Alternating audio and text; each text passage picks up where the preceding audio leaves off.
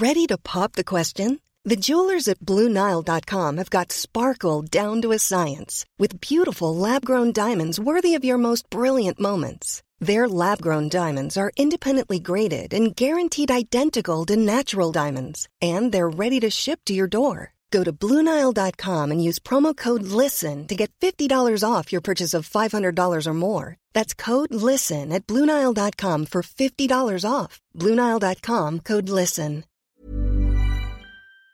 Det, der er helt sikkert, det er, at min kæreste er helt klar over mit livsformål, og hvad det er, der får mig til at brænde.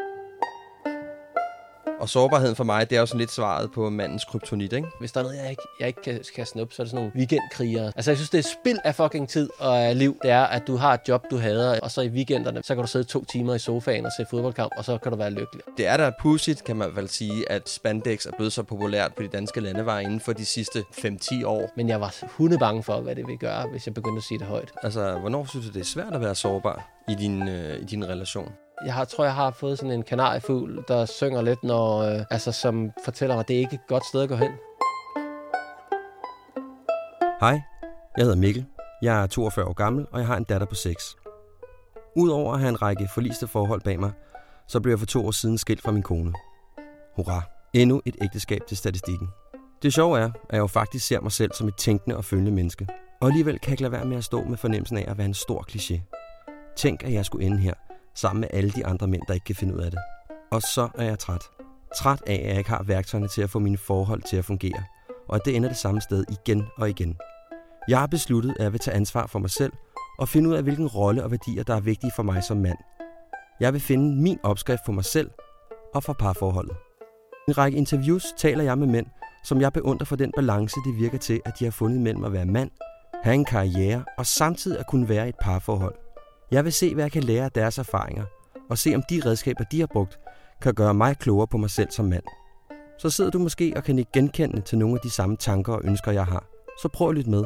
Måske kan min søgen efter en bedre version af mig selv gøre noget for dig i dit forhold. Og hvem ved, måske gøre dig til en bedre version af dig selv. Velkommen til Handkøn.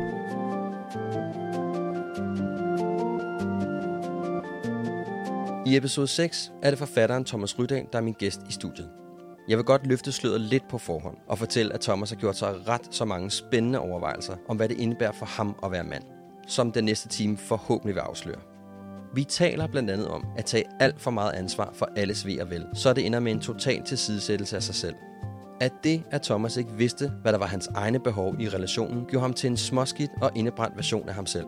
Og om at finde mod til at tage sit eget formål alvorligt. Et formål, der på et tidspunkt i hans liv var forsvundet så langt ned af prioriteringslisten, at det var landet under vasketøjsbunken. Hov, skal vi lige have et andet tegn, hvis nu man tænker, det er en ommer, eller... Thomas Rydahl er født i 1974 og blev uddannet på Forfatterskolen i 1999.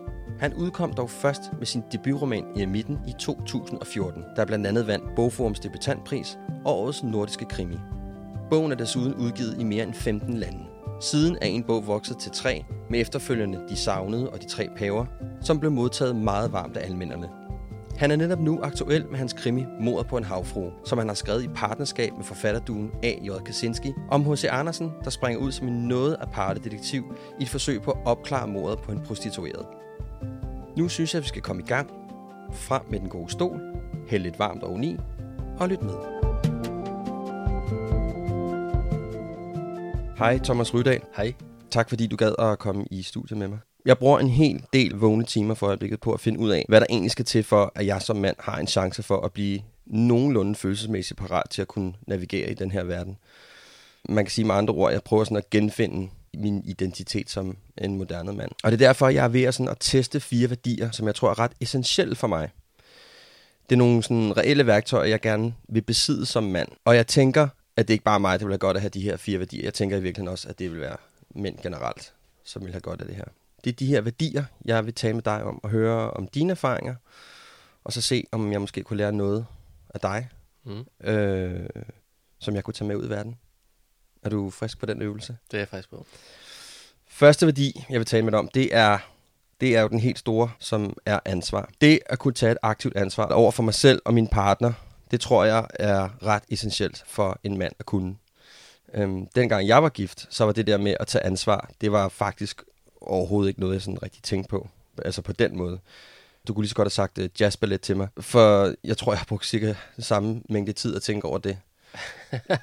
Et lille eksempel fra mit liv, det kunne være, at jeg havde det sådan generelt, at jeg et eller andet sted forventede, at jeg kun skulle tage mig af ting, som jeg sådan generelt synes var sjov at lave derhjemme. Og hvis jeg skulle andet, jeg så havde nok lidt den opfattelse, at min eks skulle fortælle mig om, hvad det var, jeg skulle. For det er i hvert fald ikke noget, jeg sådan selv gjorde automatisk. Og jeg er også sådan ret sikker på, at jeg gjorde det sådan rimelig modvilligt, hvis jeg nu skal være helt ærlig.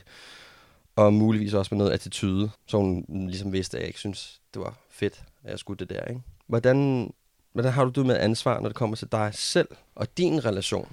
Jeg, jeg kan se mig selv være uansvarlig med, med alting, med økonomi og altså sådan i mit, i mit parforhold øh, her og der og alle vejen.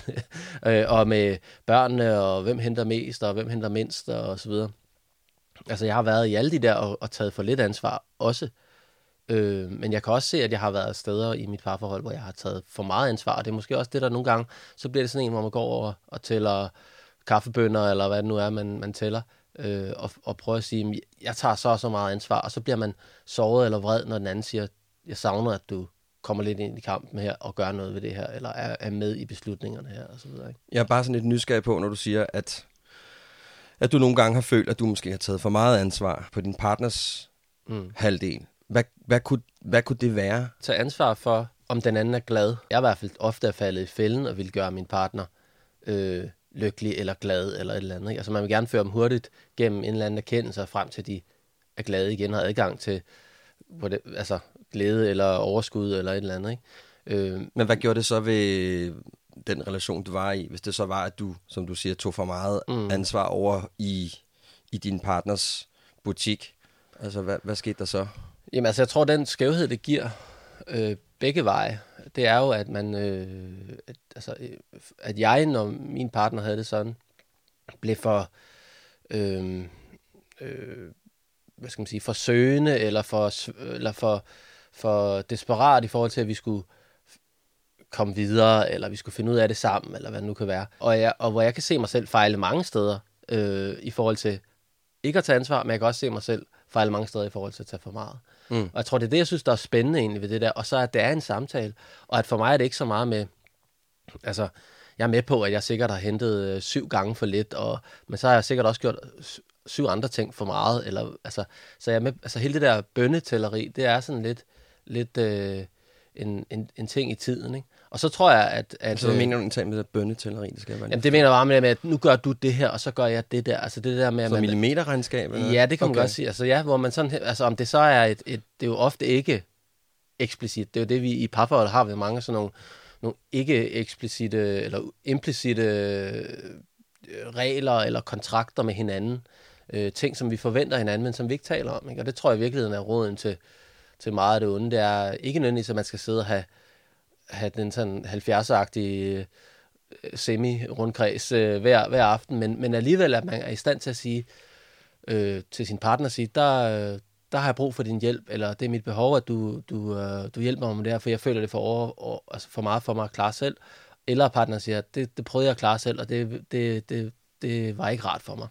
Hvor, hvor opmærksom var du på dit ansvar i din tidligere relation?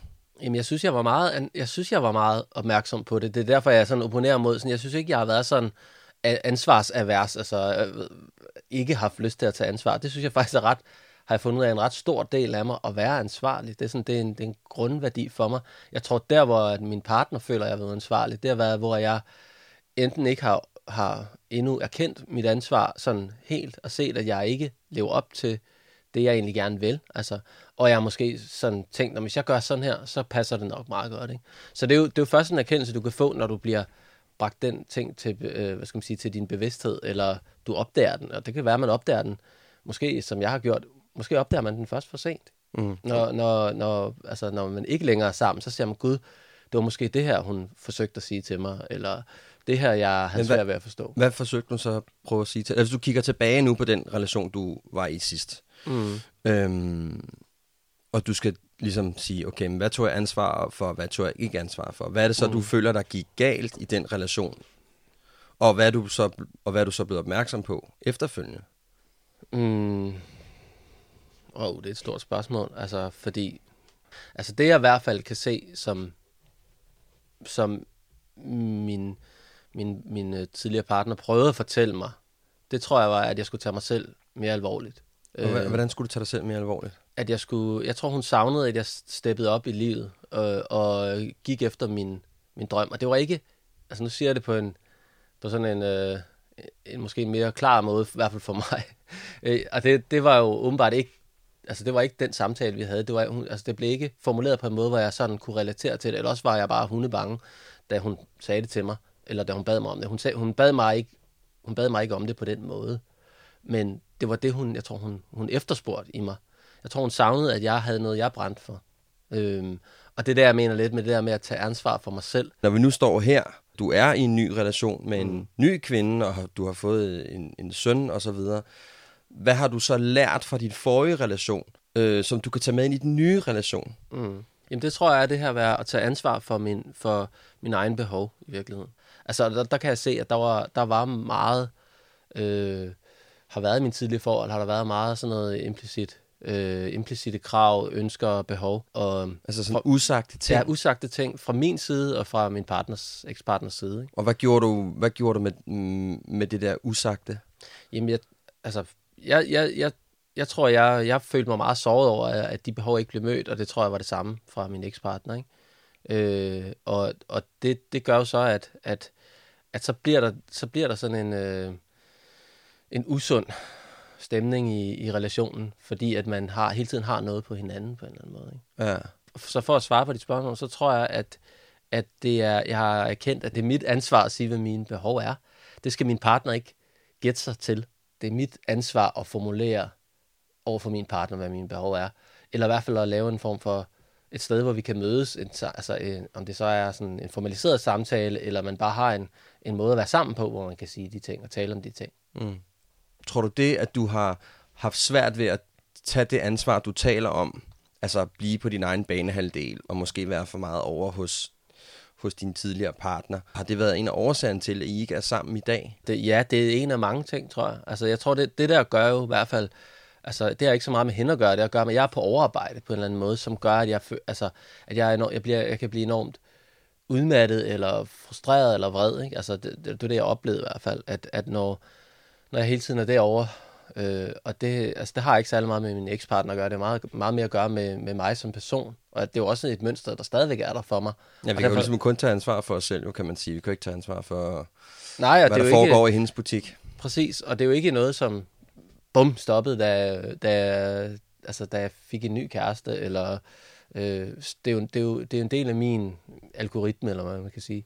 Og det skal jeg jo tage på en eller anden måde tage hånd om, og tage, og, så det har jo også været noget, af det jeg har måttet kigge ned i, øh, da ligesom, jeg kan høre, at du har, er på sådan en, en quest for at finde ud af, hvad der er sket med de her øh, tidligere forhold, og det på samme måde for mig var det også en, altså, det er jo der, vi lærer, det er, når vi falder, ikke? og det, det, det har det også været for mig, at jeg måtte kigge ned i, hvad er, hvad er det for en, hvad er det for en stemning i, øh, i butikken eller i familien, jeg, jeg, jeg skaber omkring mig på grund af mine uindfriede behov og, og ønsker.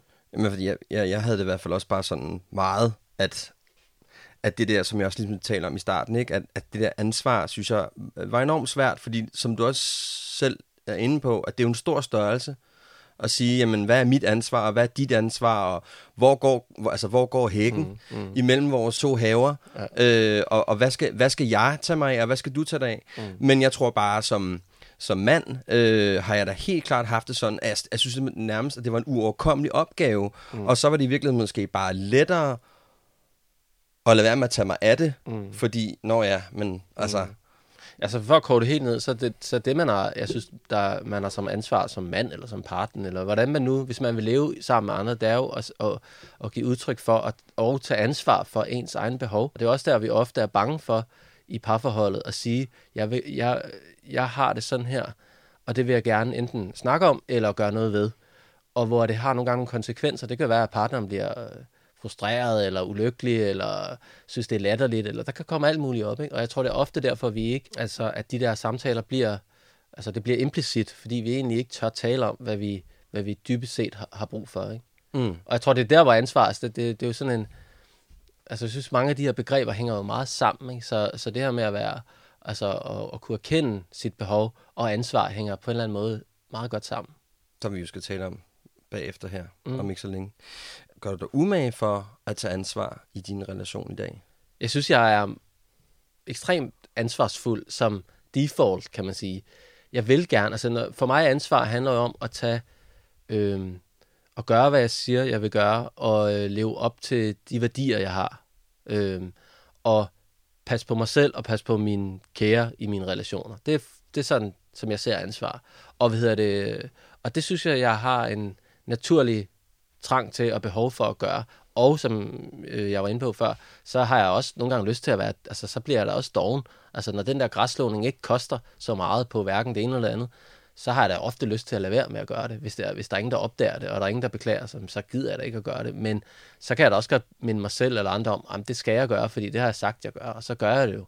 Men, men, men man kan sige, der hvor det rigtig koster noget, altså der hvor det er ansvar for, altså hvis vores, igen, nu brugte jeg et eksempel før, hvor jeg siger, at, at min, øh, at min partner måske øh, har brug for, at jeg kan regne ud, hvordan hun har det, ikke? Øh, men hvis, omvendt, hvis man ved, at der er en samtale, man skal have med, med sin kæreste partner, som er svær. Når jeg har, først har den indsigt, eller den fornemmelse, eller den viden, at der er noget, hun bøvler med, som, som øh, er svært, så synes jeg jo også, det er ikke mit ansvar, som at det skal jeg gøre, men jeg synes, det er min, det, det, det er et ansvar, jeg kan tage på mig, hvis jeg vil, øh, og, og, og bidrage til hendes vækst, eller hendes øh, lindring af smerte, hvis det, er det, hvis det er sådan, hun har det. Ikke?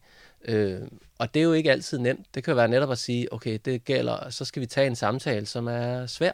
Øh, og der synes jeg, det koster noget. Og det er jo den, vi ofte går udenom, hvis vi, uh, den kommer til at, den, den ødelægger Kommer til den kommer til at ødelægge fredag aften, den her, ikke? Mm. Øh, så den tager vi jo ofte ikke, eller som, altså, jeg af natur vil ofte ikke have lyst til at tage den, men jeg synes, jeg, Hvorfor, hvorfor har du egentlig ikke det? jeg tror bare, jeg som, jeg har tilgivet mig selv for, at jeg har ikke lyst til, og jeg vil gerne undgå smerte, så hvis noget gør ondt, så vil jeg helst ikke derinde i det rum. mm. Men det, det er også noget, jeg øver mig på, det er at, at, at være mere med, med, med det smertefulde. Vi prøver, når, når tingene går galt i parforholdet, for eksempel, og, øh, som jeg og du er blevet skilt. Der er jo et højt niveau af smerte i det. Så for mig en læring i at, at kunne acceptere og være med det, det synes jeg har været øh, altså en, en ikke behagelig, men vigtig lektion. Hvis du kunne gå tilbage, hvis vi lige kunne tage en lille tidsmaskine, Mm. var der så noget, du lige ville sige til dig selv der i forhold til, i forhold til ansvar? Jeg tror, jeg ville have sagt til mig selv, det er ikke dit ansvar. Jeg- Jeg laver lige sådan en disclaimer. Det, det er ikke sikkert, at min partner vil være enig med mig. Mm. men, øh, men øh, altså min tidligere partner. Men, Ja. men, øh, men altså, jeg, jeg, jeg oplever, at jeg tager by default ansvar. Og så er der nogle, mange steder, hvor jeg ikke har lyst, fordi jeg er bange.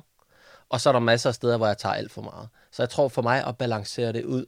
Og jeg synes lige nu, den største udfordring, det er at sige, her går min grænse. Her er, det, er mit, det her er mit ansvar, ikke det der. Jeg kan ikke, jeg kan ikke øh, stå til ansvar for, hvad andre mennesker gør, eller tænker, eller føler.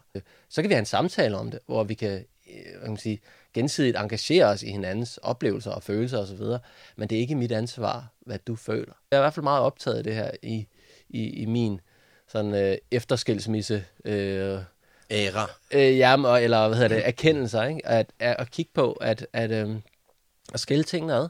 Også at, at det heller ikke var min par, ekspartners ansvar, ved, at få at sparke til min røv og få mig i gang med at leve et liv, jeg elsker. Altså, det var ikke hendes ansvar, men det godt være, hun følte, det blev det.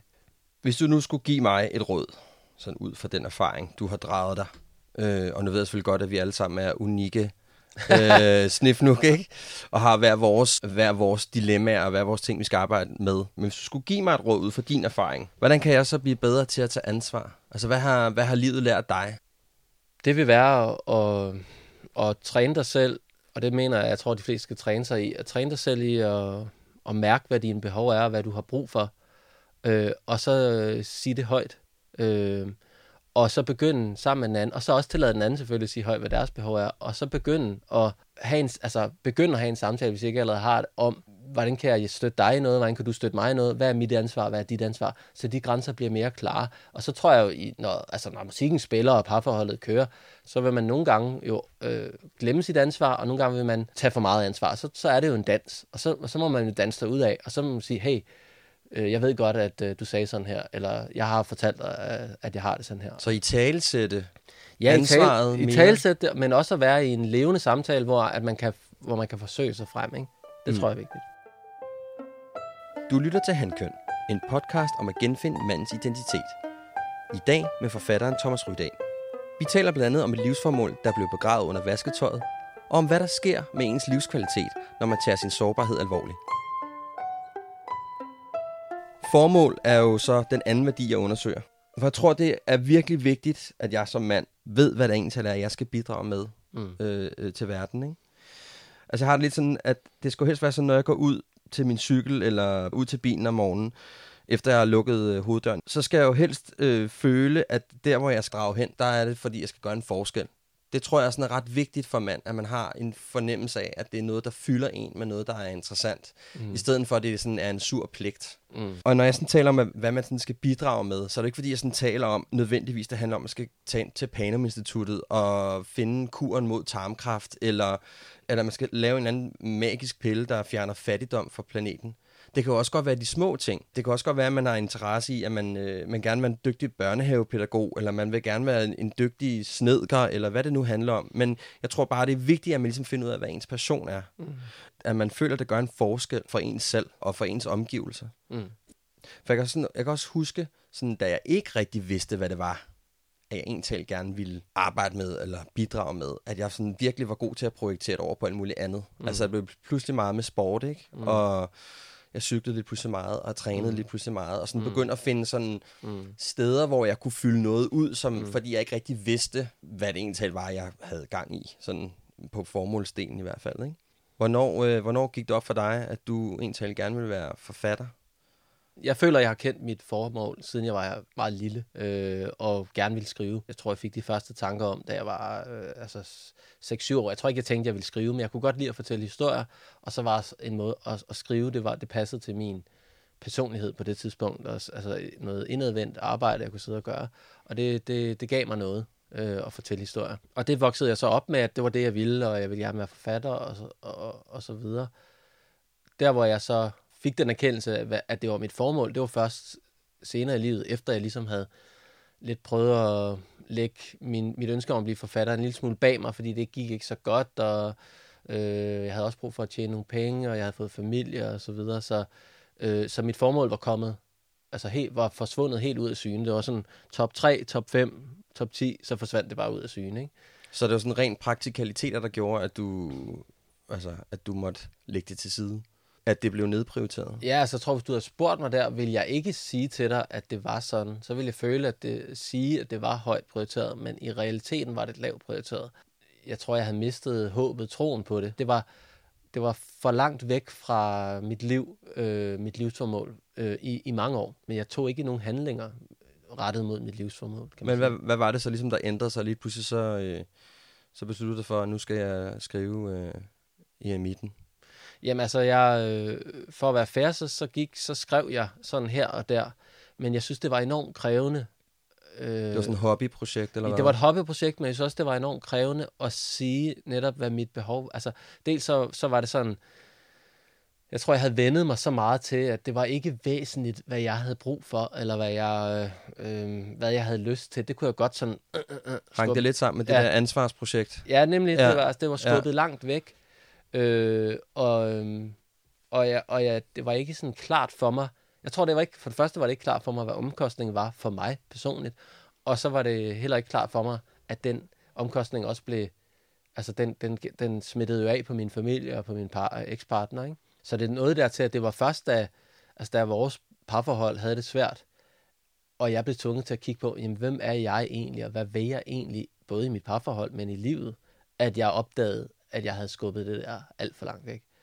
Øh, mit livsformål. Altså, at, at den der knist, som vi snakker om, og øh, som betyder så meget for mig i dag, altså som er bare sådan essentiel for min livskvalitet, og mærke den hver dag, og jeg mærker den hver dag, men den var så langt væk, og, og altså, så jeg kan også godt forstå, at min partner var frustreret over mig, fordi der var ikke den gnist i mig, øh, som jeg føler, der er der nu. Hvad gjorde, hvad gjorde det ved dig sådan rent fysisk og psykisk, at du ikke efterfulgte det, du egentlig gik og drømte om? Far for at overdrive det, altså fordi jeg var stadigvæk en, Det må man godt jeg have. kunne godt have gode dage, og jeg kunne godt være, øh, altså der skete masser af gode ting i mit liv for så vidt. Det var bare ikke nødvendigvis de gode ting, jeg gerne ville have.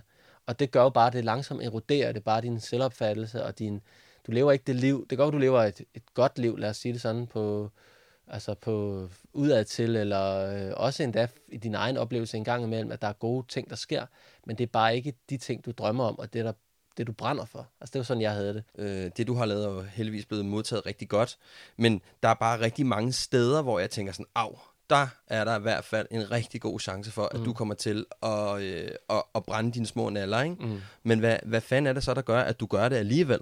Hvorfor er det, du, du vælger at sætte dig selv ud et sted, mm. hvor at det er, altså du er der om noget eksponeret, mm. fordi det er noget, der kommer så dybt inden fra dig mm. af?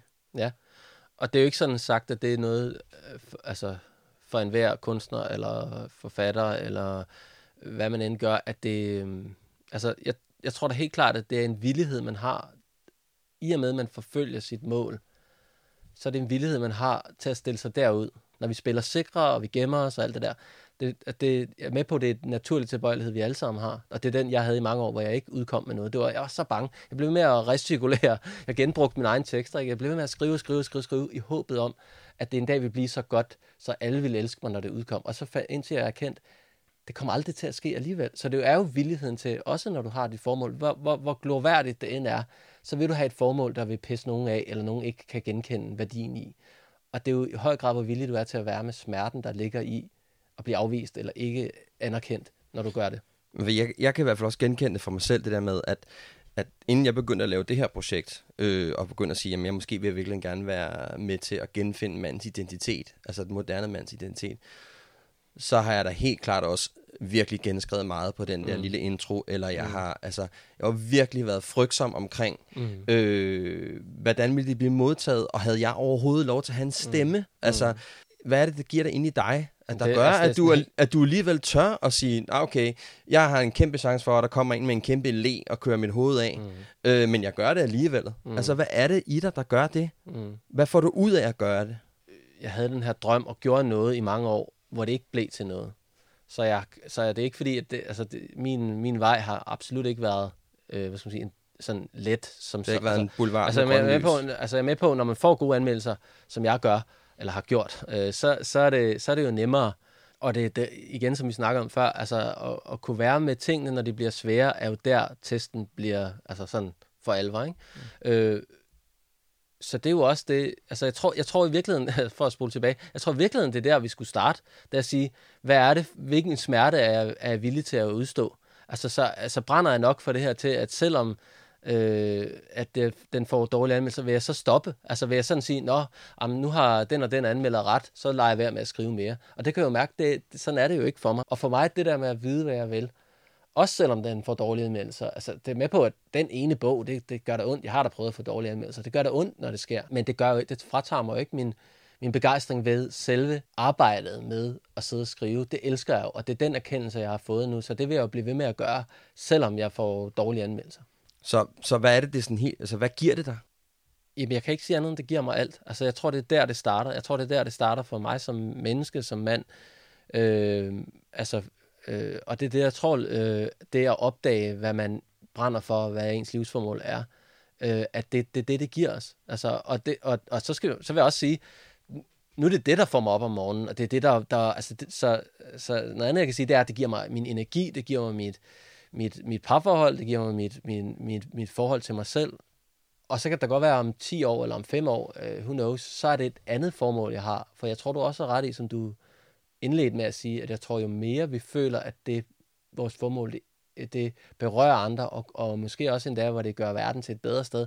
Altså det, det giver jo rigtig god mening, og der kan da godt være, at, at om nogle år, så, er det, så har jeg øh, haft nogle oplevelser eller erfaringer, der gør, at jeg vil noget, noget andet eller noget tredje, som giver mig endnu mere af den slags oplevelser. Hvordan kan man som mand blive mere klar over, hvad det er, Altså, hvad, hvad, hvordan fanden finder man sit formål? Mm. Altså, hvordan finder man sit kald i livet? Mm. Du står og ikke aner, hvad dit livsformål er, så kan det være en god idé at sige, hvad var det, du, du gerne ville som barn? Og så kan godt du ville være astronaut og politimand og sådan noget. Men sige, hvad var det så ved det, der, altså det var det, var det at være på eventyr? Var det at hjælpe andre? Var det at have et, et varieret job? Var det, altså, og så prøv at lede i det, fordi jeg tror ofte, så er, har vi været berørt. Altså, det der livsformål, det krydser vores spor hele tiden i vores liv og vi har bare ikke selv set, eller vi har set det og været bange for at steppe ind i det. Og det er jo det, der er nogle gange. Så skal man tage den der chance og steppe ind i sit livsformål. Gå på en, øh, en øh, en, en mental eller en, eller en fysisk gåtur med sig selv eller med andre, og tale om, hvad det, hvad det er, man øh, altså, øh, brænder for. Hvad det er, man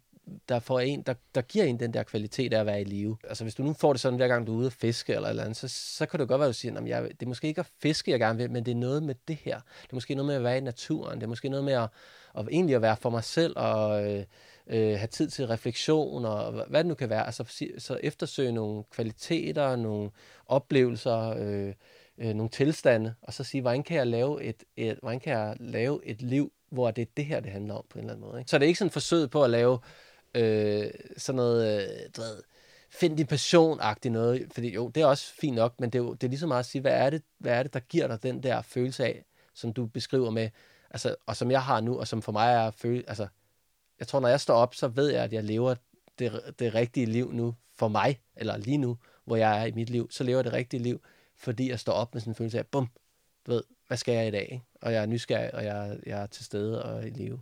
Så det er noget med at være opmærksom på, hvad der egentlig i virkeligheden i ens hverdag gør en glad. Altså sådan, eller hvis, som du selv siger, jamen det kan være, øh, jeg kan, altså når jeg bager, så sker der et eller andet mm. i mig, eller sådan, ja. begynder at blive opmærksom på, hvornår er det egentlig talt, at ja. jeg som menneske kan mærke, at der sker noget ekstraordinært i mig. Ja. Noget, hvor jeg kan mærke, oh, nu er der, et, andet, nu mm. er der et lille fyr nede i maven, der ja. begynder at, at, at køre på dobbelt, ja. med dobbeltvarme, ikke? Jo. Og så vil jeg sige, det er jo også derfor, det heldigvis, eller desværre er så svært at finde sit livsmål. Det er jo fordi, der er en masse ting, der, der, der, der, der skygger for vores øh, ærlige erkendelse af, hvad det er, der kunne være vores livsformål. Fordi så har vi sådan nogle oplevelser, hvor vi så tror vi pludselig, det handler om at gå i... Here's a cool fact. A crocodile can't stick out its tongue. Another cool fact, you can get short-term health insurance for a month or just under a year in some states. United Healthcare short term insurance plans are designed for people who are between jobs, coming off their parents' plan, or turning a side hustle into a full time gig. Underwritten by Golden Rule Insurance Company, they offer flexible, budget friendly coverage with access to a nationwide network of doctors and hospitals. Get more cool facts about United Healthcare short term plans at uh1.com. Hold up. What was that? Boring. No flavor. That was as bad as those leftovers you ate all week. Kiki Palmer here, and it's time to say hello to something fresh and guilt-free. Hello Fresh. Jazz up dinner with pecan-crusted chicken or garlic butter shrimp scampi. Now that's music to my mouth. Hello Fresh. Let's get this dinner party started. Discover all the delicious possibilities at hellofresh.com. byen eller sådan noget, fordi det udløser også nogle følelser i vores hvad for nogle, Det er i hvert fald nogle endorfiner, ikke? Jo, jo og, men, men hvor, det, hvor nogle af de der oplevelser, eller være på ferie eller sådan noget, det kan jo, det kan jo godt give en, jamen jeg, jeg, jeg vil gerne have et liv, hvor jeg bare sidder på en strand og sådan noget. Altså, og det, det kan jo godt være, at det er sådan, du har det, men jeg tror stadigvæk, at det er mere, hvad er det i den tilstand? Hvordan kan du, hvordan kan du øh, hvad kan man sige, hvordan kan du bringe dig selv mere i den tilstand, uden du nødvendigvis skal være på ferie? Hvad kunne være en måde? Altså, så er der sådan noget digitale nomader og hvad det nu hedder, folk, der, der får strikket et liv sammen, der er, der er på en anden måde, hvor de netop kan, altså kan være mere i den tilstand, i stedet for at det bare kun bliver noget, du gør på din ferie, eller kun bliver noget, du gør i weekenderne. Ikke? Altså, det, hvis der er noget, jeg ikke, jeg ikke kan, kan snuppe, så er det sådan nogle weekendkrigere, sådan nogle, der bare kæmper sig gennem. Altså, jeg synes, det er spild af fucking tid og af liv, det er, at du har et job, du hader, eller et liv, du hader, og så i weekenderne, hvis alt går vel, så kan du sidde to timer i sofaen og se fodboldkamp, og så kan du være lykkelig. Altså, det synes jeg bare er så meget waste of time. Der er ingen tvivl om, at, altså, at emotion, og at vi er blevet mere bevidste omkring, hvor vigtigt det er at have gang i vores kroppe og psyke og sådan noget. Det, det selvfølgelig er det også en mm. del af, hvorfor det er, at, at mænd er blevet glade for at cykle, og øh, er sjovt nok, at Ironman er blevet meget populært osv. Mm. Men jeg kan jo ikke lade være med at gå og tænke på, handler det i virkeligheden måske også om, at vi som den maskuline del af, af, af planeten, af, og i hvert fald i den vestlige verden, hvor der er et overskud. Mm. Altså, vi skal jo på en eller anden måde projektere alle de der ting ud et eller andet sted. Mm. Og øh, det er der pudsigt, kan man i hvert fald sige, at øh, spandex er blevet så populært på de danske, på de danske landeveje inden for de sidste nu siger jeg bare 5-10 år, der tænker jeg også, at det må jo også handle om, mm. jamen så kan jeg gribe fat i noget spandex mm. og, en, og, en klik, og en klik sko, ikke? Fordi mm. der, det er trods alt noget sådan, nå, men det er sådan meget håndterbart, ikke? Kan man sige, ja. så, så går jeg derud, og så gør jeg det der, ikke? Ja. Og se hvad, se, hvad jeg har præsteret som mand, ja. ikke? Lige for at sige, selvfølgelig er der nogen, hvor det er det at være træne fysisk kan være en, en væsentlig del af deres måde at være, ja, og det er jo positivt. at være i live og være positivt. sund på. Ja, ja. Så der er masser af træning, der er, jeg, jeg synes fedt, og jeg kender masser, der gør det der, du beskriver. Men jeg tror meget, det er, det er i virkeligheden, at du, du du risikerer ikke noget særligt stort ved at, ved at have et livsformål, der er at løbe en, øh, en, en maraton. Det er både accepteret, der er ingen, der vil sige, hvad fanden har du gang i? Altså, det er der meget få, men der vil også være en stor kult af folk, der synes, det er det fedeste at bruge weekenden på. Ikke? Øh, og så er, det, så er det selvfølgelig, altså så er det sådan et klart mål. Det er jo også noget andet, der kan være godt. Det er sådan, du ved, hvornår du har gjort det. Ikke? Det er også, det er også sådan, du kan se enden på... Det er meget håndterbart i hvert fald, ikke? Ja, ja, og det kan også være enormt motiverende, også, som jeg også sagde før. Det skal være noget, du kan se er på en eller anden måde muligt. Ikke? Jeg tror også, der er den ting, at vi har ikke nogen øh, manddomsprøver i det vestlige samfund, stort set. Altså, jeg tror, vi som mænd tørster efter at gå igennem ild og vand på en eller anden måde. Ikke? Altså gøre noget, der... Altså jeg tror netop, at vi egentlig gerne vil kunne være med smerte, og altså det er det, jeg har respekt for ved maratonløb og alt det der. Det er jo i høj grad at lære at være med smerte. Hvis vi så bare kunne overføre det til andre steder i vores liv og sige, okay, jeg har vist mig selv, bevist for mig selv, at jeg kan godt, jeg kan godt udstå smerte, jeg kan godt tage øh, samtalerne med mine, med mine øh, relationer omkring, at det her det er vigtigt for mig. Hvad med, at jeg, jeg kigger i mit liv og ser, om der er noget, der er der giver mig øh, noget andet, der er lidt mere måske berigende, end bare at sidde på en cykel øh, hver weekend. Jeg tror, altså, jeg tror virkelig, det er sådan en, blevet sådan en, en Føtex-drøm. Det er at, at køre det der øh, cykelløb, eller hvad det nu kan være. Altså, det er sådan en, det er sådan en letkøbt måde at gøre noget aktivt i livet på. Og, og al respekt for det. Jeg, jeg synes, det, det virker helt vildt sindssygt, dem der gør det. Øh, og øh, så kan det også godt være, at jeg gør det en dag. Men, men, jeg, men jeg synes bare, det er så... Det er sådan nogle... Øh, livsformål, som bare hænger på, på, på, på træerne, som vi lige kan plukke. Ikke? Altså, der er ingen, der, er ingen der, der, der rigtig bliver sådan øh, vildt provokeret af, at man har, har valgt det. Ikke? Jeg er så bange for at bryde ud af normen, og det er jo det, som Ironman er jo en norm, hvad skal man sige, normbekræftende hvad hedder det, livsformål at, at påtage sig. Jeg tror, hvis folk virkelig begynder at mærke efter, så vil de have alle mulige sjove øh, ting, de gerne vil øh, eftersætte. Du lytter til Handkøn, en podcast om at genfinde mandens identitet – i dag med forfatteren Thomas Rydahl. Jeg håber, du kan lide, hvad du hører, og hvis det er tilfældet, så skriv gerne en anmeldelse der, hvor du henter din podcast. Den tredje ting, jeg vil tale med dig om, den er jeg sådan øh, lidt gået spekuleret over i virkeligheden et stykke tid om, om det, er sådan, om det er det rigtige ord, jeg bruger på det. Altså, jeg har kaldt det de ufravillige krav. Og så har jeg ligesom fjernet de ufravillige, så det kun var, så det kun var krav. Men i dag så tænker jeg, at jeg vil teste et, et nyt ord, som ja. du også selv i virkeligheden har været inde på nogle gange. Og det er ordet behov. Okay. Altså, øh, hvilket behov har jeg brug for i min relation? Så jeg ikke til side sætter mig selv. Altså, der er ingen tvivl om, hvis jeg kigger på min relation, og nu har jeg jo især fokus på min, på min ekskone og den relation, for det var sådan en, en relation, som kostede mig rigtig dyrt. Altså, hvis jeg skal være helt ærlig, så har jeg nok aldrig sådan rigtig nogensinde tænkt over, sådan aktivt, hvad der var for nogle behov, jeg havde. Og jeg ved ikke rigtig sådan, om jeg forventede, at min ekskone sådan skulle telepatisk sådan mm. skulle kunne regne ud via deltabølger, hvad det var mm. øh, for nogle behov, jeg havde. Og det er måske ikke sådan helt fair at bede hende om det. Og jeg kan virkelig godt se nu, hvor vigtigt det er, jeg skal mm. være opmærksom på, min, på mine behov. Mm. Og så, så gik jeg sådan lidt og funderede over, sådan, at du er klar over, hvad for nogle behov du har brug for i din relation, så du ikke tilsidesætter dig selv. Mm. Er der en specifik måde, som du har brug for, at I taler om tingene? Er der en, mm. er der, har du brug for en vis mængde alenetid? Mm. Er der en måde, som du øh, forventer at blive mødt i nogle mm. visse, altså i for eksempel, mm. når I diskuterer osv.? Mm. Fordi det er nogle ting, jeg har været ja. meget opmærksom på, hvor at jeg, at jeg, jeg har ikke været dygtig nok til at sige, for eksempel, prøv her, når, når, når du og jeg øh, har en samtale, så bliver vi nødt til at have aftale en, en, et område, vi kan være på. Fordi mm. hvis du går ud af det område, mm. så, så står jeg af. Ja, det tror jeg er et kæmpe behov, jeg har. Der er, at, at, at det hugger på det der, du sagde tidligere med at begå fejl og så videre. Ikke? At kunne sidde med den anden og sige, jeg tog fejl, så blive mødt i det på en eller anden måde. Ikke? Altså, jo, jeg sætter jo virkelig en, en masse krav og ønsker til den samtale, fordi det er jo noget med, at den skal være åben, og den skal være øh, dynamisk, og den skal være øh, lyttende og empatisk og sårbar og alle mulige gode ting. Og det er jo også belært af erfaring, altså at, at, øh, at jeg har selv været i samtaler, hvor jeg dybest set ikke havde lyst til at høre, hvad den anden havde at sige, fordi det gjorde mig ondt. Og så, så, så det, jeg vil ønske nu, det er, at så havde jeg måske haft et mod og et sprog på det tidspunkt til at sige, øh, lyt til det, den anden siger, og så sige, okay, når du siger sådan, så, så gør det det ved mig, og jeg får det på den og den måde. Og så kunne den anden lytte til det, og så kunne man sådan langsomt sådan mødes i det.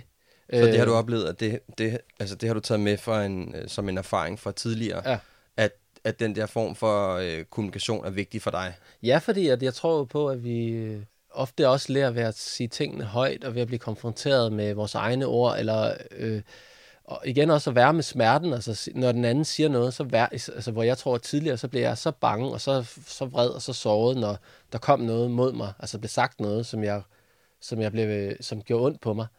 Øh, og så reagerede jeg ud af enten ved at altså, blive vred og øh, bruges over, eller jeg tog det hele ind, og så blev jeg enormt såret, og så lukkede jeg mig bare sammen om mig selv. Ikke? Øh, så, så, så for mig, der vil det være et, et, et ønske, et behov, kan vi sige, at, at, at kunne blive ved med at åbne mig over for den anden, og kunne blive ved med at være sårbar og lyttende og så videre. Og, det, og så blive mødt i det. Og blive mødt i det, men ja. også, også at give det til den anden, altså som en måde, altså så når min nuværende kæreste kritiserer mig, eller siger noget, jeg synes, der gør ondt, så synes jeg i dag, at jeg er bedre til at øh, lytte til det, og tage det ind, og så også at sige, hmm, det kan jeg egentlig godt se, og nå okay, og også kunne tilgive mig selv for at have begået en fejl, eller for at fuck noget op, eller at sige tingene på en dum måde. Altså så ikke at have så travlt med at bedømme hende, og bedømme mig selv, og alt det der, ikke? Mm. Så det er jo noget med at have en, en altså, at sætte nogle regler, eller om det så er Øh, det skal helst ikke være implicite, men nogle eksplicite regler, man kan, sammen kan tale om. Sådan her vil vi gerne kunne tale om det. Har du, har du, har du kommunikeret det til, til din kæreste, at du har det behov? Mm. Er, er det bare sådan kommet ind naturligt?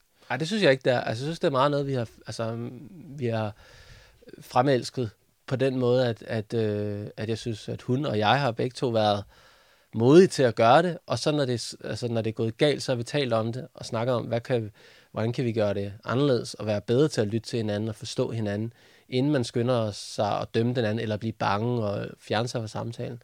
Og så synes jeg sådan efterhånden, at vi har nu en, en, øh, en, et, øh, en måde at have samtaler på, der gør, at, at, at vi kan vi kan være os selv i samtalerne, både på, på godt og ondt, altså både at have de svære følelser, og de dumme følelser, og de grimme følelser i samtalerne, uden at, at partneren forlader samtalen, enten i vrede eller i øh, sårighed osv. Og jeg tænker også sådan i forhold til, at du, altså du har du ikke et 9-5 job, eller jeg forestiller mig, at du ikke arbejder fra 9-5. Hvordan har du udtrykket det behov? Mm. Altså at, øh, eller, eller igen, har det været sådan naturligt, når man jeg er forfatter, derfor er det implicit, at jeg øh, nogle gange ikke er til stede, eller jeg mm. skal nu, altså hvordan har, er, er det et behov, du har udtrykt, at du har brug for, ja. at have den øh, form for fleksibilitet, eller... Det, der er helt sikkert, det er, at, at min kæreste er helt klar over mit livsformål, og hvad det er, der får mig til at brænde. Det kan hun, det har hun både hørt mig fortælle helt konkret, hun kan mærke det på mig, hun kan se det på mig, osv. Så, så hun, så hun, er, hun, er, hun føler sig tryg i, at det er det, jeg vil og skal, og det er det, jeg gør, øhm, og støtter mig i det. Øhm, og så en gang imellem, så er der jo nogle ting, jeg føler, jeg skal, eller gerne vil, som ikke nødvendigvis harmonerer med det, hun gerne vil. Og så kan der jo godt være sådan en, et, altså et lille sammenstød eller en konflikt i, at hun vil gerne noget, og jeg vil noget andet, fordi mit livsformål er at skrive og fortælle historier. Øhm, og der er det jo igen, altså der er der jo, det er jo også lidt, der kan nogle gange godt være sådan en, en hvor meget ved du det egentlig, ikke? Altså på den måde, at, jeg, at nu i dag, så synes jeg bedre, at jeg kan sige på en kærlig måde til hende, men hende om, er det nok i virkeligheden, hvad det er, der betyder noget for mig, og at det har ikke noget med hende at gøre. Altså det ved hun godt at det har noget at gøre med, hvor meget jeg brænder for det her. Øh, og, og så kan det godt være, at det går så imod det kortvarige eller langvarige ønske, hun har om et eller andet, om det er en god tur eller en ferie eller et eller andet, fordi at jeg har det her, jeg skal gøre. Så du tænker virkelig, fordi du har været så tydelig omkring dit formål over for hende, ja. så, så er hun også klar over, at i, i det formål, der ligger der også et stort behov, mm. som handler om, at du skal altså have mulighed for at sætte dig ja. på Luciana og skrive ja. en bog, eller ja. hvad det nu er. Jamen, det, det er helt klart. Altså, det er så meget en del af ja. vores... Øh, af mig og af vores samvær, øh, hvad skal man sige, mit liv i dag, at hun, øh, altså, hun tester mig ikke sådan vildt meget på det. Det gør hun en gang imellem, og så er det, jeg skal, at jeg skal mærke efter og sige, hvor vigtigt er det her for mig? Altså, ja, hvor stort er behovet? Hvor stort er behovet, hvor, og, og nogle gange er det jo stort, og så må jeg sige, det vil jeg rigtig gerne, eller øh, det skal jeg det her, og jeg ved godt, at det bliver lidt bøvlet for dig, men jeg ved, det bliver sådan her. Øh, og på samme måde også for hende, der har hun også nogle ting, der synes jeg også, det er enormt vigtigt for mig at fastholde hende på det, jeg har hørt hende sige. Og så også øh, imødekomme det at sige, ja, det kommer til at koste lidt på dig og mig tiden, eller på familietiden, eller på noget, jeg gerne vil gøre. Øh, men men det, jeg ved, hvad det giver for hende at leve i overensstemmelse med det, hun brænder for. Mm. altså hvis vi har sådan en top 10 med vores behov, så, så ser jeg jo hele tiden sådan ligesom øh, aktiemarkedet, ikke? så er det sådan, flytter det sig hele tiden op og ned. Ikke som, altså der er nogle ting, der måske grundlæggende hele tiden ligger højt, men der er også nogle, som godt kan blive raslet lidt ned ad listen. Og hvor, altså for eksempel, jeg er øh, øh naturindadvendt og har behov for at være alene, men det får jeg også for eksempel opfyldt. Det er jo også derfor, det giver mig noget. Det, det får jeg også meget opfyldt, for eksempel gennem mit arbejde, når jeg sidder for mig selv. Så derfor så giver det mig, tilfredsstiller det også noget af det. Ikke? Men, øh, men for eksempel behovet for, øh, jeg har behov for at øh, øh, være sund og bevæge mig og så videre. Det er jo noget, hvor at, at, at der kan der være nogle tidspunkter, hvor det, det, det kommer nemt ind i vores samliv, og så er der andre tider, hvor jeg sådan skal gøre noget aktivt for at få det behov opfyldt, og sådan som, som bryder mere ind i vores samvær. Ikke? Så der, er du god til at sige, øh, prøv at jeg har så brug for at komme ud og løbe nu? Eller, jeg, ja, altså, jeg, jeg synes, jeg er god til at sige det øh, rigtig ofte, og så er der også nogle gange, hvor jeg, hvor jeg, jeg måske tænker, det skulle jeg da bare have sagt, eller, eller, eller hun siger, hvorfor død? Altså, så, så jeg er ikke altid god til det, men jeg vil sige, at jeg, jeg er blevet meget bedre til at se, når jeg undertrykker et behov, som er vigtigt for mig. Der, der er der begyndt at være klokker, der ringer. Hvad er det for nogle klokker? Øhm, jamen, det er bare, at øh, jeg har, tror, jeg har fået sådan en, øh, sådan en kanariefugl, der synger lidt, når... Øh, altså, som fortæller mig, at det er ikke et godt sted at gå hen. Altså, det er ikke... Øh, hvis jeg for eksempel øh, øh, i perioder... Øh, det, det sker så ikke særlig meget nu, men hvis, hvis jeg kan mærke, at min skrivetrang er, er, er stor, så, så skal jeg ikke så skal jeg sørge for at få det at gøre noget ved det på en eller anden måde. Ikke? Øh, og skal det, dække det behov. Ja, altså ja. det er sådan, det, det, øh, det, det kan jeg bare se, det gør noget ved mig, når jeg ikke, når jeg ikke øh, lever i, i overensstemmelse med det. Hvis du sådan kigger på din, øh, din forrige relation, har du så lært noget af den i forhold til de, de behov, du har nu? Ja, helt sikkert. Altså, øh, Altså det, jeg synes, der er øh, egentlig ret fantastisk, og også lidt øh, konfronterende ved at tale om det med dig nu her, og på den her måde, det er jo, at men det er noget, jeg har ført, altså jeg har ført det over til, at jeg tror, mange mænd har det. Jeg genkender det mange mænd, men jeg, for at tale for mig selv, så var jeg så langt væk fra at kunne mærke min egen behov og mine egne grænser. Øh, Hvordan kom og, det til udtryk så? Jamen ved, at jeg blev indebrændt og ærgerlig og ked af det, og lukket ned i livet på mange måder. Og øh, var hård ved mig selv, og utilfreds, og altså alt fra den dårlige skuffe, ikke? Øh, som vi har talt om med det her, når man ikke har levet efter sit livsformål, og øh, ikke, altså har et liv, hvor man ikke kan genkende den, man synes, man gerne vil være. Så tror du, at, at, øh, at fordi du ikke var klar over, hvad dine behov var før, har det ligesom været med til at, ja, jeg får lidt til at bruge det fine ord, korrumpere Øh, ja. At det har korrumperet din, din tidligere relation, fordi du ikke var klar over de ting? Jamen, helt sikkert. Altså, en, en ting er at kunne mærke det, altså at kunne overhovedet mærke, hvad det er, der rører sig i dig. Og den anden er også at have modet, lysten, øh, viljen til at stå ved det, du mærker. Ikke? Men jeg var hundebange for, hvad det ville gøre, hvis jeg begyndte at sige det højt. Ikke kun, ikke kun over for min partner, men over for verden og alt muligt, fordi det forpligter jo også netop det her, som vi snakker om med livsformålet. Når du siger højt, det er det her, jeg vil. Hvad nu, hvis, hvad nu, hvis det ikke går den vej? Eller hvad nu, hvis det ikke lykkes for dig? Eller, og så videre, ikke? Hvis du skulle komme med, hvis du skulle komme med et par råd til, hvordan at øh, jeg, og i virkeligheden måske også andre mænd, kunne blive bedre til at finde ud af, hvad for nogle behov vi har, og finde ud af, hvor vigtige de er. Mm. Øhm, kunne du komme med et par råd? Altså, du har brug for at udvikle en, en metode, en praksis, hvor du mærker dig selv. Om det så er at gå en tur, om det er at fiske, om det er at meditere, løbe, et eller andet. Og så skal du have en villighed til, når du mærker dig selv, og stikke fingeren lidt dybere ned i det der, du mærker. Altså, så, så du skal ikke straks blive bange, hvis du mærker et eller andet, hvor du tænker, uh, hvad nu hvis? Og så er det jo også at finde ud af, altså det nu jeg taler for mig selv, at jeg opdagede jo også, at der var en masse øh, ting, der lå hen over mine behov, så, så, jeg, så der var også en, det krævede også en forårsrengøring. Det krævede, at jeg at jeg turde se, gud, der har jeg et mønster fra min barndom, hvor jeg har gjort sådan og sådan og sådan, så jeg har svært ved at mærke mine behov. Og det, det tror jeg er noget af det, vi mænd glemmer. Vi er okser derude af med vores job og vores Ironman og alt det der, vi gør, hvor vi ikke får mærket os selv. Så jeg tror meget, det, om det så er at sidde i stillhed, øh, eller det er at gå en tur, eller hvad det end kan være. Det kan, det kan se ud på mange måder, når du sidder i, i toget eller i bilen, og prøve at mærke, hvad det egentlig er, der rører sig i dig. Og ja, så, tage, og tage det alvorligt, Så tage det alvorligt, ja, ja. og tage, konse- altså, ja. tage konsekvensen. Ja, det kan lyde så voldsomt. Ja. Men det er jo på en eller anden måde at sige, hvis det er sådan, jeg har det, hvis jeg hver morgen, når jeg kører på arbejde, har sådan en følelse af, at det gider jeg ikke, så er der jo på en eller anden måde nogen, der, der, der skriger på, at du skal gøre noget andet. Ikke?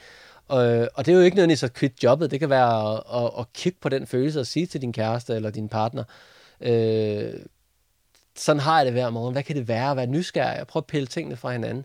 Så det er for det første at komme ind og, og, og, og mærke det der, og så, øh, ja, som sagt, at, og, og, og begynde at tale med nogen om det, og tale med dig selv om det, sådan så det ikke bare bliver tryk, trykket ned. For det tror jeg også, vi mænd har tendens til, sådan at overleve i hverdagen, så trykker vi bare de der behov ned, og hver gang de popper op, bum, så trykker vi dem ned igen, ikke?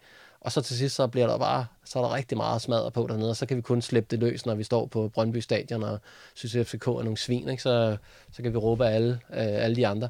Øh, og så, så, så tror vi, det var det. Og så øh, ligger det jo stadigvæk et eller andet sted øh, ubearbejdet i os. Du lytter til Handkøn, en podcast om at genfinde mandens identitet. I dag med forfatteren Thomas Rydahl. Sårbarheden, mm. som er den sidste og fjerde øh, værdi, jeg undersøger. Og sårbarheden for mig, det er jo sådan lidt svaret på mandens kryptonit, ikke? Det er uden tvivl den, der nok får de fleste mænd til sådan at bakke ud af et lokale i en, i en vis hastighed. Og det er også uden tvivl den, jeg bakser allermest med, fordi jeg sådan kan mærke at instinktivt faktisk, sådan ikke rigtig har lyst til at udtrykke, hvordan jeg har det sådan igennem mine følelser. Mm. Altså jeg føler mig generelt sådan enormt svag, og i virkeligheden også sådan lidt umandig, hvis jeg gør det. Sådan rent instinktivt. Mm. Og jeg ved jo godt, at det er sådan, som udgangspunkt er det jo en, en, en virkelig skidt strategi, ikke? Ikke at ville bruge sårbarheden som, som, som et værktøj. Også når jeg sådan kigger på sådan min historik med de relationer, jeg har været i, så kan jeg jo se, at sådan, statistisk set, så er det en, så er det en skidt vej at vælge. Ikke? ikke at bruge sin sårbarhed. Så jeg var sådan ret nysgerrig på, hvordan du har det med din egen sårbarhed, sådan generelt som, som mand, men også hvordan du, hvordan du har det med at være sårbar i din relation. Jeg tror for mig er det blevet nærmest det mest grundlæggende. Jeg kan nærmest ikke tage det ud af mig selv. Jeg tror også egentlig, jeg, jeg har meget godt adgang til min egen sårbarhed. Jeg tror, det nye er for mig lidt, som du også er inde på, det er at give udtryk for det. Så for mig har det lidt været at, være, at, at, at udvikle min sårbarhed og udtrykke min sårbarhed mere har været lidt ligesom at komme hjem for mig. Da jeg var barn, var jeg, var jeg lidt sådan en, en følende dreng. Øhm, og har egentlig været, følt mig meget forkert for at være det. Altså sådan er blevet skammet meget af andre drenge og af piger, og, og, og ikke for at give dem skylden, men det, jeg tror, jeg har følt mig enormt, som om der var noget i vejen med mig. Og jeg tror nu, det, så, så for at svare på dit spørgsmål, så er det sådan, så er det lidt som om, at den her kryptonit er lidt blevet min superkraft. Det betyder ikke, at jeg ikke stadigvæk kan, kan øh, hvad skal man sige, blive udfordret af at turde vise mig, som jeg er, og vise mig selv, og altså at være sårbar. Det kan jeg jo godt, men jeg, men jeg er også enormt meget hjemme i det. Jeg har nemt til tårer eller rørthed og så videre. Og det tror jeg er, fordi jeg har været nede og mærke mig selv. Og jeg, så, så der skal ikke særlig meget til, at jeg forbinder mig med noget, og hvor jeg tør vise min sårbarhed. Og det er sådan en lidt ydre, lidt... Det bliver ofte sådan, man, øh, også lidt i en intro, jeg tror, jeg, jeg bliver frustreret over, at der er noget, så meget af vores sprog mellem mænd, hvor vi gør, hvor vi gør øh, følsomhed, sårbarheden, øh, feminin på en måde, hvor det er forkert. Ja, altså, svagt. Svagt, og, og hvor at, at, øh, at altså, jeg, jeg kan også tage mig selv i sådan, og ville skjule min tårer eller min rørthed. Men det, som er fantastisk, bare for at sige, sådan kan det også pludselig se ud, det er, at nu mærker jeg jo, hvor meget min, min kæreste elsker, at jeg viser mine følelser og viser min sårbarhed. Øh, og det er jo også helt ned til at sige, jeg var jaloux, øh, og kunne være med, altså, sårbarhed for mig er lige med ikke at gøre mit eget indre liv forkert. Øh, så at kunne sige, sådan her havde jeg det med det her. Det betyder ikke, at det er en sandhed, jeg har op. Det er jo ikke sådan, at fordi jeg var jaloux, så var det sandheden om, hvad du gjorde. Altså det vil sige, der var en følelse inde i mig. Så kan vi sammen finde ud af, hvor kommer den følelse fra? Er den kun over hos mig, eller havde den noget at gøre med nogen, noget, du gjorde? Hvad gjorde du? Og så videre. Altså hele den der, så det er igen den der samtale. Men, men at tage ansvar for, at der var noget, der blev vagt i mig, og så, og så turde se på det på en måde, hvor jeg er åben over for, at det bare var udelukkende en Fata Morgana i min, øh, i min afdeling. Altså, så hvis du øh, ikke kom til min fødselsdag, så betyder det ikke, at du var skyld i, at jeg blev ked af det. Hvis jeg tør sige til dig, jeg blev sgu rigtig ked af det over, at du ikke kom til min fødselsdag, og så kan du sige, fuck, hold da kæft, det må du, du ved, det, er, det er jeg ked af, det har været sådan, sådan var det, du ved, jeg var slet ikke klar over, at du havde fødselsdag, og der, da, da. Og så er der en måde at tale om det Hvis jeg nu ikke siger det til dig, så kan det jo bare blive sådan en ting, når vi så ses, så er jeg halvbitter på dig over det. Altså, så kører der en historie ind i mig, om hvem du er og vores forhold. Og så, det, så min sårbarhed giver jo mig mulighed for at være i en ærlig, øh, frisk relation til dig. Øh, og, det, og der, så på den måde, lidt ligesom jeg sagde før, så føler jeg jo også, at det er sådan, når du først har drukket fra den kop, så ved du godt, at der er ikke nogen vej tilbage. Der er ikke noget liv, du kan leve, hvor du ikke er sårbar. Fordi det giver dig ikke noget liv. Altså det, det, det tager livet ud af alting i, i, i din tilværelse, hvis du ikke tør vise din sårbarhed. Altså det, det, det kan jeg sådan ret godt øh, genkende til, ikke? fordi jeg siger, du ved, nå, der, der var du lige lidt hurtig, der var du lige lidt frisk, var. Mm. Så har jeg jo allerede der ligesom øh, derailed, eller sådan mm. afsporet hele mm. samtalen, ja. hvor jeg ligesom siger, prøv at høre, det her skete, og det er den måde, jeg havde det på. Mm. Så er det jo en mega vild effekt mm. i forhold til den samtale, man har med sin partner. Ja. Også som du selv siger, venskaber. Og altså, det er også kobler på, på, på det, vi taler om tidligere med ansvar. Altså sårbarhed er også i høj grad tage ansvar for den, for det, den følelse, man har. Det er jo at tage ansvar for, at du får det på den måde. Du, du kan ikke nødvendigvis du, ved, du kan ikke nødvendigvis øh, gøre noget ved, eller øh, gøre det forkert, at det skete. Altså, men, du kan, men du kan tage ansvar for, for den følelse, det, det udløste i dig. Men den anden kan måske først forstå årsag-effekt, og sådan det der, der kan komme til at køre som sådan en, en, en, hvad hedder sådan en pinball i en maskine, ikke? rundt mellem, mellem os i en relation. Hvis vi ikke siger, hvis vi ikke stopper den og siger, jeg blev vildt frustreret, da det, da, da, da det her skete, og fordi så er det jo ofte, hvis vi så skjuler det, så reagerer den anden på det, de kan mærke, og så dang, dang, dang, dang, dang. Så så er man ude i sådan en, man ved ikke engang rigtigt, hvad fanden det egentlig er, man står skændt om. Ja, fordi, hvor startede den henne? Hvor startede den henne, og hvis, hvis skyld var det, så leder man efter skylden, i stedet for at sige, jeg kan tage ansvar for, at jeg sagde ikke, at øh, jeg blev ked af det til at starte med, og jeg, og så videre, ikke? Mm. Og så, og så igen også at sige, det er også at være, altså hvis vi, hvis vi først, og det, det tror jeg er en fejl, jeg har begået som mand, øh, eller jeg personligt har begået, det er, at jeg vil ofte først tale om mine følelser, når de var helt afklaret. Og det tror jeg også kan være en fejl, vi begår. Lidt ligesom med ens livsformål. Man kan først begynde at agere på noget, når man sådan har tryktestet det helt. Ikke? Altså, jeg tror også, det er vigtigt, at man, kan, at man har en måde at kunne begynde at sige, tale om sine følelser, uden man nødvendigvis er 100% klar over, hvad det er. Også med far for, at det viser sig at være en altså, ren fatamorgana. Ikke? Altså det har jeg da prøvet, hvor jeg var helt vildt jaloux over noget, og så fordi jeg havde mod til at udtrykke det, så øh, kunne vi tale om det, og så, pff, så var det væk, fordi det viste sig at være mega fatamorgana. Ikke kun den, det, jeg havde bygget op omkring, men også i mig i virkeligheden. Ikke? Ja, det laver sådan en hurtig grundrengøring. Ikke? Altså man, man, man fjerner virkelig hurtigt øh, en masse misforståelser ja. i virkeligheden. Ikke? Ja. Og det er jo enormt, og, og, og det er enormt effektivt, ikke? Og så er der også det der med, altså, så, så for eksempel jaloux er jo en god, øh, altså det vækker jo altid noget i nogen, at man må ikke være jaloux, der er masser af ting omkring at være jaloux, men hvis du egentlig bare ser på det som en følelse, ligesom øh, jeg bliver glad over, øh, så kan man sige, øh, det vil du aldrig lede efter sådan en årsag til, at man vil, altså det, det vil aldrig være, jeg vil aldrig føle mig såret over, at jeg havde gjort nogen glad. Men når du, bliver, når du siger, at jeg bliver jaloux, så bliver du sådan, hvad, hvad er der at være jaloux over? Og så kører der hele den der. Ikke? Dealen med, det er jo også for mig at tage ansvar for, at jeg blev jaloux. Det, er ikke, det behøver ikke have noget at gøre med dig. Det behøver mm. ikke noget at gøre med min partner, at jeg bliver jaloux. Det, det er jo fordi, der er et eller andet, den usikkerhed, en utryghed i relationen eller i mig, som bliver vagt, og det er måske en gammel utryghed, jeg har ved, kan jeg stole på mennesker i mit liv og alt muligt andet, og det skal jeg jo tage ansvar for, men det kan starte med, hvis min partner er åben for den måde at have en dialog på. Jeg skal være villig til og sige, okay, der tog jeg fejl, at det, det der, jeg, jeg, den måde, jeg læste situationen på, der var egentlig ikke noget at være utryg omkring, eller usikker på. Det er jo også en måde at være sårbar øh, på, kan man sige. Helt sikkert. Altså, ja. I virkeligheden at tage fejl og indrømme, at man har taget fejl, det er, jo den, det er jo det største mål af sårbarhed. Hvornår føler du det er svært? Altså, hvornår synes du, det er svært at være sårbar i din, øh, i din relation? Øh, jeg har det ikke sådan, at det skal være let at være sårbar, men det er også bare at indstille sig på, at nogle gange kræver det noget, og nogle gange kræver det ikke så meget. Øh, og, og og jeg tror, jeg har vendet mig til i mange sammenhæng, at, at det, der, det, det giver mig tilbage at være sårbar, er meget større, end det, det koster mig lige på kort sigt. Men at være sårbar, det er der, hvor ofte hvor samtalen starter, og det eneste reelle udgangspunkt for en samtale, fordi hvis vi ikke tager det med, så misser vi ofte hele pointen, der bare er at blive mødt af den anden i den, vi er, og blive tilgivet for, øh, hvor, altså, at have et behov, som vi ikke har fået sagt højt, eller elsker du mig rigtigt, og alt det her, igen det her med de her implicite kontrakter, vi har med hinanden. Her på falderæbet, hvis øh, du skulle give mig nogle gode råd til, hvordan jeg kunne blive bedre til sådan at møde min egen sårbarhed og håndtere den størrelse, den nu engang har, hvad, hvad har du noget der til, til mig?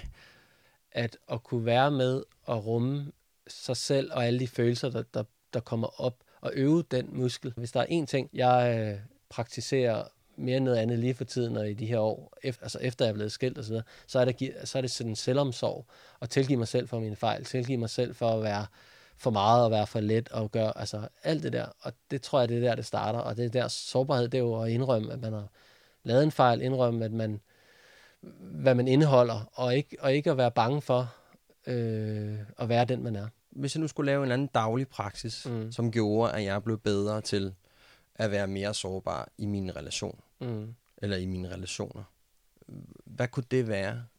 Så kan det måske være en god øh, idé, når man, når man sidder i bussen, eller øh, et sted, hvor man ikke lige laver alt muligt andet, så sidder og tænker over, hvor har der været i løbet af dagen, øh, hvor man har været voldsomt utilfreds med sig selv, eller øh, det kender vi alle sammen, hvorfor fik jeg ikke gjort det, det.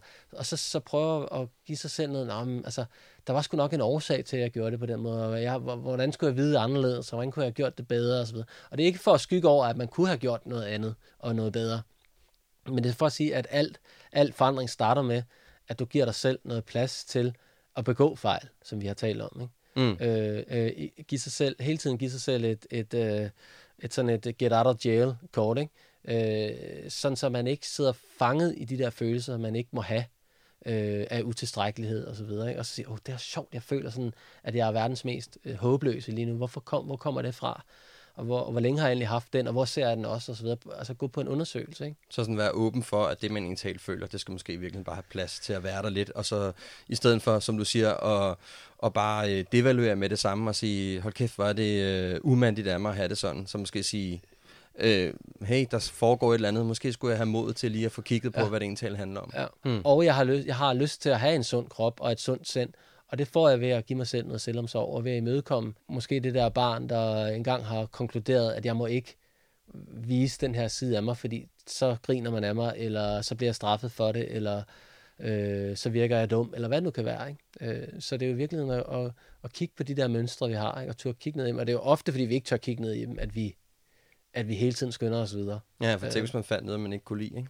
Ja, og hvad nu, hvis det virkelig var sandt, at du var håbløs? Altså, det er også derfor, at, at vi ikke tør kigge ned, hvis det nu bekræfter, at det, man, det, man frygter mest. Ikke? Mm. Og, og i stedet for så at kigge på det og undersøge det, og være lejende og være nysgerrig, så, så bliver man sådan enormt øh, hvad hedder det, berøringsangst, og så ender man med at være sådan, have sådan, altså det der, hvor jeg siger, mænd presser tingene ned i kroppen sådan helt fysisk, det andet, så der må være sådan en helt del af din krop, du ikke har adgang til. Det er det bare alle de der svære følelser, ikke, som kun kan komme ud på Brøndby Stadion. Mm. Thomas, tusind tak, fordi at vi kunne have den her samtale. Det har virkelig været spændende at tale med en, øh, en følsom uh, herre som dig, så det skal du have tak for. I lige måde. Og sådan sluttede min snak med Thomas om at genfinde mandens identitet. I min optik er Thomas et levende eksempel på, hvad der sker, når man tager sig selv, sit ansvar og ikke mindst sine følelser alvorligt. Og hvor langt man kan komme, når man har mod til at stikke fingrene ned, der hvor det ikke nødvendigvis er super behageligt. Holde vejret og få set ordentligt på det. Jeg synes også, at jeg oplever mere og mere, hvordan mine fire værdier, når udlevet så godt som muligt, hænger unægteligt sammen. Den ene kan ikke rigtig stå uden den anden. At hvis du for eksempel er klar over dit formål, jamen så danner det automatisk nogle klare rammer for nogle af de behov, du har brug for at få opfyldt i din relation. Jeg vil også lige huske dig på, at hvis du kan lide det, du har hørt i dag, så vil jeg blive glad, hvis du vil skrive en anmeldelse der, hvor du henter din podcast. Og som sædvanligt en stor tak til Gustav Junggren, for at jeg får lov til at bruge hans veldrejede musik her i min podcast. Tak fordi du lyttede med, og på rigtig flot genhør.